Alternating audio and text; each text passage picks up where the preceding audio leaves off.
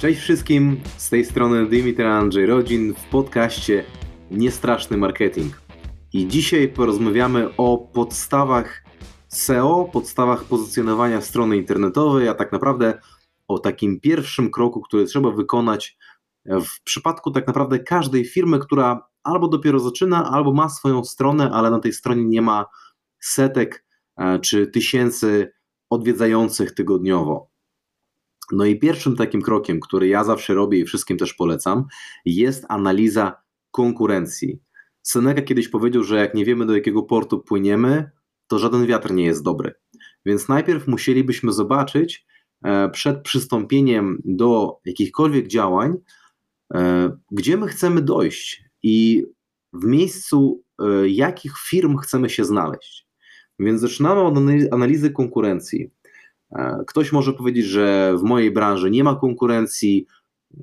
No, zazwyczaj jest to nieprawda, ponieważ jest konkurencja pośrednia i bezpośrednia. Być może w danej niszy, w danym produkcie konkurencji nie ma, ale jest ona na przykład w całej branży lub też w podobnej branży też możemy zobaczyć, co robią konkurenci, że ich strony są odwiedzane, dobrze wypozycjonowane i się pokazują na pierwszych miejscach w Google. Jak to robimy? Pierwszy krok, otwieramy tryb incognito w przeglądarce. Zazwyczaj to jest file i jest otwórz okno incognito. Po co my to robimy?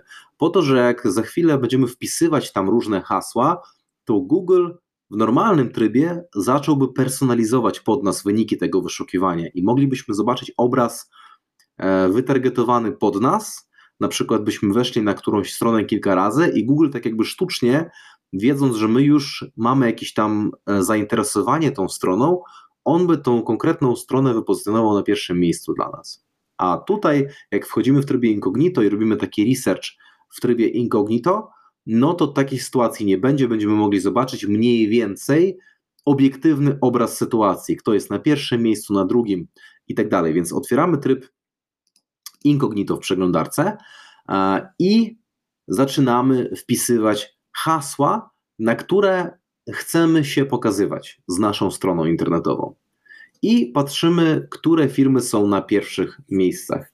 Proponuję takich haseł wpisać co najmniej 10 albo nawet 20 i zobaczyć, czy się pojawiają jakieś firmy, które się powtarzają. Na pierwszym, drugim, trzecim, czwartym, piątym miejscu pojawią się takie firmy. Jeśli to są zapytania w ramach jednej branży, na przykład agencja marketingowa, firma marketingowa, agencja SEO, agencja SEM, to są wszystko usługi, które świadczą tak naprawdę te same firmy, więc one na pewno będą się starały na jak największą ilość takich słów kluczowych się wypozycjonować, więc zobaczymy, że po takich 5-10 wyszukiwaniach w Google, że stworzy się grupa takich liderów, czyli firm, które zawsze się pokazują, linki do nich w top 5, top 10 wyników wyszukiwania w Google.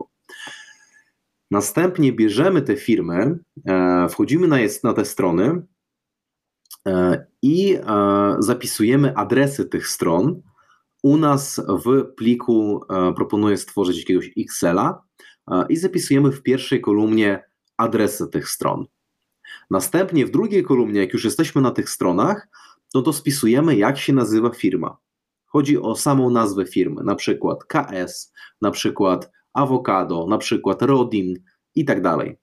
Dlatego, że adres nie zawsze jest taki sam jak nazwa firmy, więc też warto zobaczyć, jaki mają adres. Na przykład ktoś może mieć nazwę firmy, biorąc ten swój przykład Rodin, ale adres www na przykład Rodin Marketing.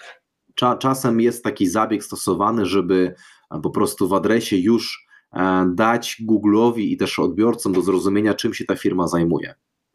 Przeprowadzki Kowalski na przykład. Więc w ten sposób patrzymy, jaki ma adres www ta firma i jaką ma nazwę. Następnie patrzymy na nazwę strony.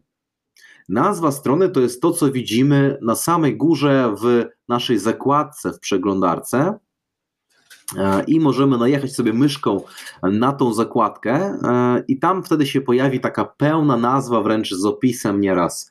W naszym przypadku to jest Rodzin.pl, agencja SEO SEM z Gdańska i to jest nazwa tej strony. Dlaczego to jest ważne?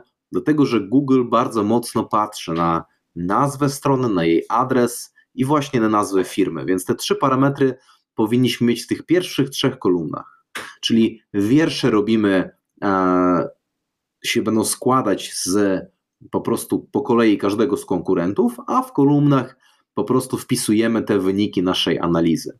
Więc pierwsze trzy parametry to jest adres www, nazwa firmy, nazwa strony. Czwarty parametr, który musimy przeanalizować, to jest tagline. Tagline to jest to hasło przewodnie, które widzimy od razu po wejściu na stronę konkurenta. W jaki sposób oni zachęcają swoich potencjalnych klientów. Taka rada tutaj od razu na marginesie po zrobieniu takiej analizy. Pamiętać o tym, że czasem są chwytliwe hasła w tych tagline'ach całych, natomiast nam też zależy na tym, żeby użytkownik wiedział, czy trafił w dobre miejsce.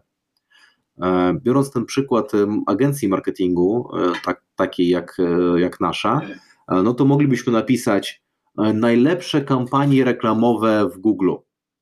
Fajnie, tylko to by się bardziej sprawdziło jako podhasło, a to hasło główne powinno powiedzieć użytkownikowi, czy on się faktycznie znalazł w tym miejscu, czy on szukał na przykład agencji marketingu, być może szukał freelancera, być może szukał osoby, którą chce zatrudnić, jakiegoś eksperta w danym temacie. Więc jeśli nie damy tej osobie tej informacji, to ta osoba z dużym prawdopodobieństwem po prostu wyjdzie z powrotem do Google'a, więc dojdzie do tak zwanego bounce, czyli wejdzie na stronę, my sobie się napracowaliśmy, żeby ta osoba weszła, od razu wychodzi, Google to widzi, obniża nasz ranking, ale o tym w osobnym odcinku, o rankingach Google, w jaki sposób on patrzy na strony i na nasze teksty. My natomiast teraz idziemy dalej z tą naszą analizą, więc spisaliśmy już nazwę firmy, adres www, nazwę strony, czy tam tytuł strony, spisaliśmy tagline, czyli to hasło przewodnie i następnie chodzimy po tej stronie, patrzymy na tak zwane usability, czyli użyteczność tej strony. Jak szybko ona się ładuje, jak jest przyjazna, jak jest łatwa w obsłudze, czy informacje są od razu dostępne na wierzchu, czy nie ma jakichś błędów w designie, błędów w treści, czy nie wyskakują nam jakieś nachalne, namolne pop-upy przed oczy. I wystawiamy w tej kolumnie usability, czy też użyteczność, wystawiamy sobie ocenę w skali od 1 do 10 tego, jak nam się ta strona po prostu podoba. Subiektywnie, tak jak osoba, która po prostu po raz pierwszy weszła na tą stronę. W kolejnej kolumnie spisujemy, co nam się spodobało na tej stronie. To mogą być fajne hasła reklamowe, dobry design, ciekawe teksty, duża przejrzystość strony, jakieś fajne funkcje, na przykład, nie wiem, możliwość umówienia spotkania z konsultantem, możliwość na przykład kalkulatora sobie podliczenia, ile wyniesie jakaś tam kampania i tak dalej. To jest nasza kolumna szósta, kolumna siódma, co się nie spodobało. Tutaj identycznie elementy, które nam się nie spodobały, nie wiem, czegoś nie mogliśmy znaleźć, nieprzejrzysty cennik, wolna strona, kiepski design, żeby od razu wiedzieć, jak gdyby, czego z tej strony na pewno nie brać, czym się nie inspirować. Następnie przechodzimy już do takiej analizy bardziej na temat ruchu na tej stronie i tego, skąd oni ten ruch pozyskują. Ja osobiście polecam wykorzystać do tego narzędzie, jedno z narzędzi SEO, ono się nazywa SE Ranking, podam też link w opisie do podcastu. W wersji darmowej też spokojnie kilka konkurentów, chyba nawet do 10 właśnie konkurentów dziennie możemy przeanalizować. No i tam wystarczy, że wejdziemy na tej stronie SE Ranking wejdziemy w narzędzie Competitors Monitor bodajże, czy analiza konkurencji po polsku i wpiszemy ten adres konkurenta. Pojawią nam się różne dane, te, które nas interesują na ten moment, to jest ilość backlinków i ilość stron, które linkują do tego konkurenta. Backlinki to są po prostu linki prowadzące do strony konkurenta. i w większości przypadków tych linków będziemy mieli od kilkuset do kilku tysięcy i po prostu tą wartość, tą ilość tych backlinków z narzędzia wpisujemy w kolejnej kolumnie, tam gdzie mamy ilość backlinków i od razu obok tych backlinków mamy wartość referring domains, czyli może być na przykład domena, nie wiem, onet.pl, na której są 3 artykuły sponsorowane przez tego konkurenta, więc 3 linki na przykład będą prowadzić z każdego z tych artykułów po jednym linku będzie prowadziło na stronę konkurenta, więc domena referująca jest jedna, backlinków jest 3. Także takie 2 wartości powinniśmy w tych kolumnach wpisać i to jest ta część analizy, jeśli chodzi o backlinki. Następnie kolejna kolumna to jest miesięczny ruch, czyli w narzędziu SE Ranking to jest, się nazywa w tym raporcie organic traffic. Organic traffic, czyli miesięczna ilość ludzi, którzy odwiedzą tą stronę, i tą wartość też wpisujemy w kolejnej kolumnie, żebyśmy mniej więcej wiedzieli, ile osób wchodzi na stronę konkurentów średnio. Następnie kolejny parametr, który musimy przeanalizować, to jest ilość podstron. Wystarczy, że wejdziemy w Google i wpiszemy site .site i adres strony konkurenta. Google od razu pokaże nam ilość wyników, na przykład na dole będzie, nie wiem, 10 stron Google'a i łącznie 1000 wyników. Na samej górze zobaczymy tą wartość, czyli wiemy, że dany konkurent ma 1000 podstron, które Google tak jakby widzi i rozpoznaje zaindeksowo. Tą wartość też wpisujemy do odpowiedniej kolumny, to się później przyda po to, żebyśmy wiedzieli, ile my musimy średnio stworzyć podstron u nas z różnymi artykułami na bloga, materiałami, produktami, naszymi usługami, żeby mniej więcej dobić do tego poziomu naszej konkurencji. A więc jak już wiemy, jaki jest miesięczny ruch, ile jest podstron, ile jest backlinków i z jakich ile jest domen referujących, wchodzimy na stronę, która się nazywa Web Archive. Można wpisać w Google Web Archive. To jest strona, która pokazuje historię domeny i tego, jak się strona konkurenta zmieniała w przeszłości. I tu musimy zobaczyć, jak to wyglądało, kiedy w ogóle ona powstała. Czasem jest tak, że strona, domena kiedyś na przykład oznaczała zupełnie coś innego, następnie obecny właściciel ją sobie wykupił i tam dopiero zaczął budować tą obecną stronę. Nas interesuje ten moment, w którym właśnie strona już miała te usługi, te produkty, które ma obecnie. Tak jak powiedziałem, czasem się zdarza, że kiedyś ta nazwa, domeny przechodzą z rąk do rąk, więc tak naprawdę tu musimy się skupić na tym, ile lat obecny właściciel pracuje nad tymi stronami, nad tą stroną, którą ma, nad podstronami, nad kontentem.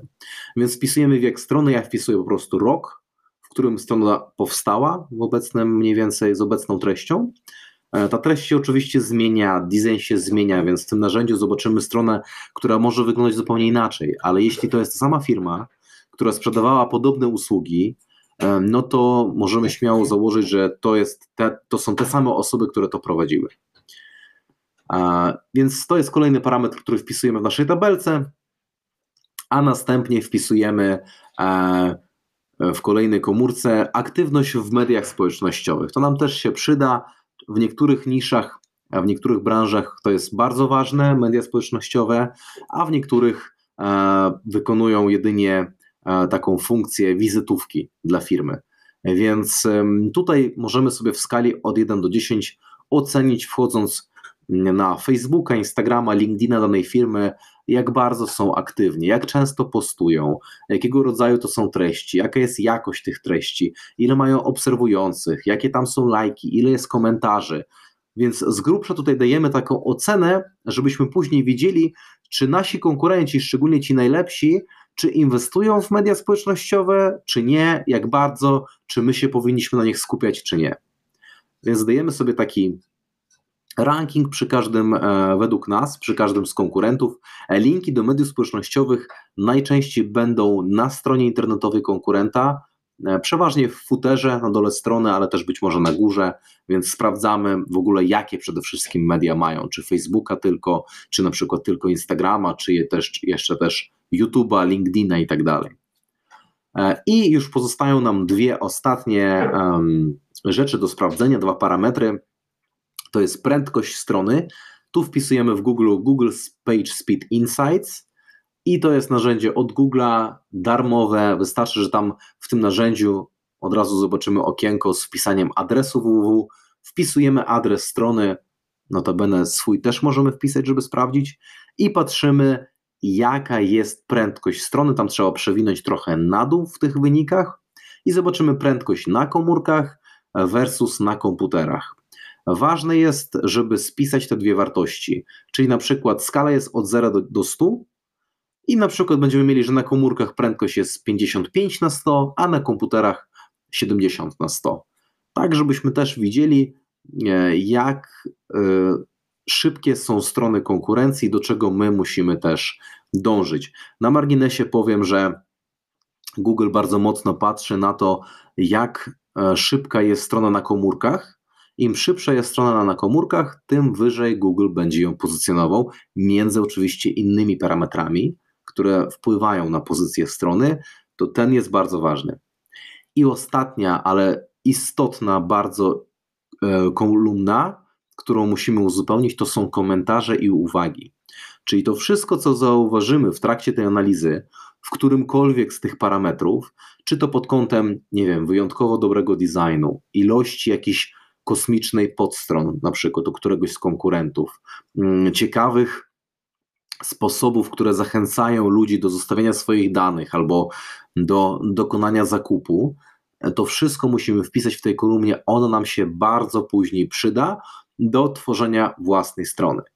I tutaj na tym chciałbym zakończyć ten odcinek, na stworzeniu takiego właśnie Excela z tymi parametrami, i w kolejnym odcinku omówimy sobie to, w jaki sposób wyciągnąć wnioski, czym się inspirować, na co zwracać uwagę, później już tworząc taki plan dla siebie, plan na własną stronę, na bazie tego, co właśnie sprawdziliśmy u konkurencji, dlatego że nie wszystko da się zrobić przede wszystkim od razu i nie wszystko jest też warte naszej uwagi. Na przykład jeśli zobaczymy, że ktoś ma setki tysięcy backlinków, to najprawdopodobniej jest to tak zwane czarne SEO, czyli sobie kupił te backlinki na jakichś forach. Google w tym momencie już jest w stanie stwierdzić, czy linki, które prowadzą do naszej strony, są dobrej jakości, czy nie. I tak naprawdę już nie chodzi o ilość tych linków, tylko o jakość, ale o tym w kolejnym odcinku. Także zapraszam serdecznie. Niestraszny Marketing. Z tej strony Dymitr Andrzej Rodzin i do usłyszenia w kolejnym odcinku.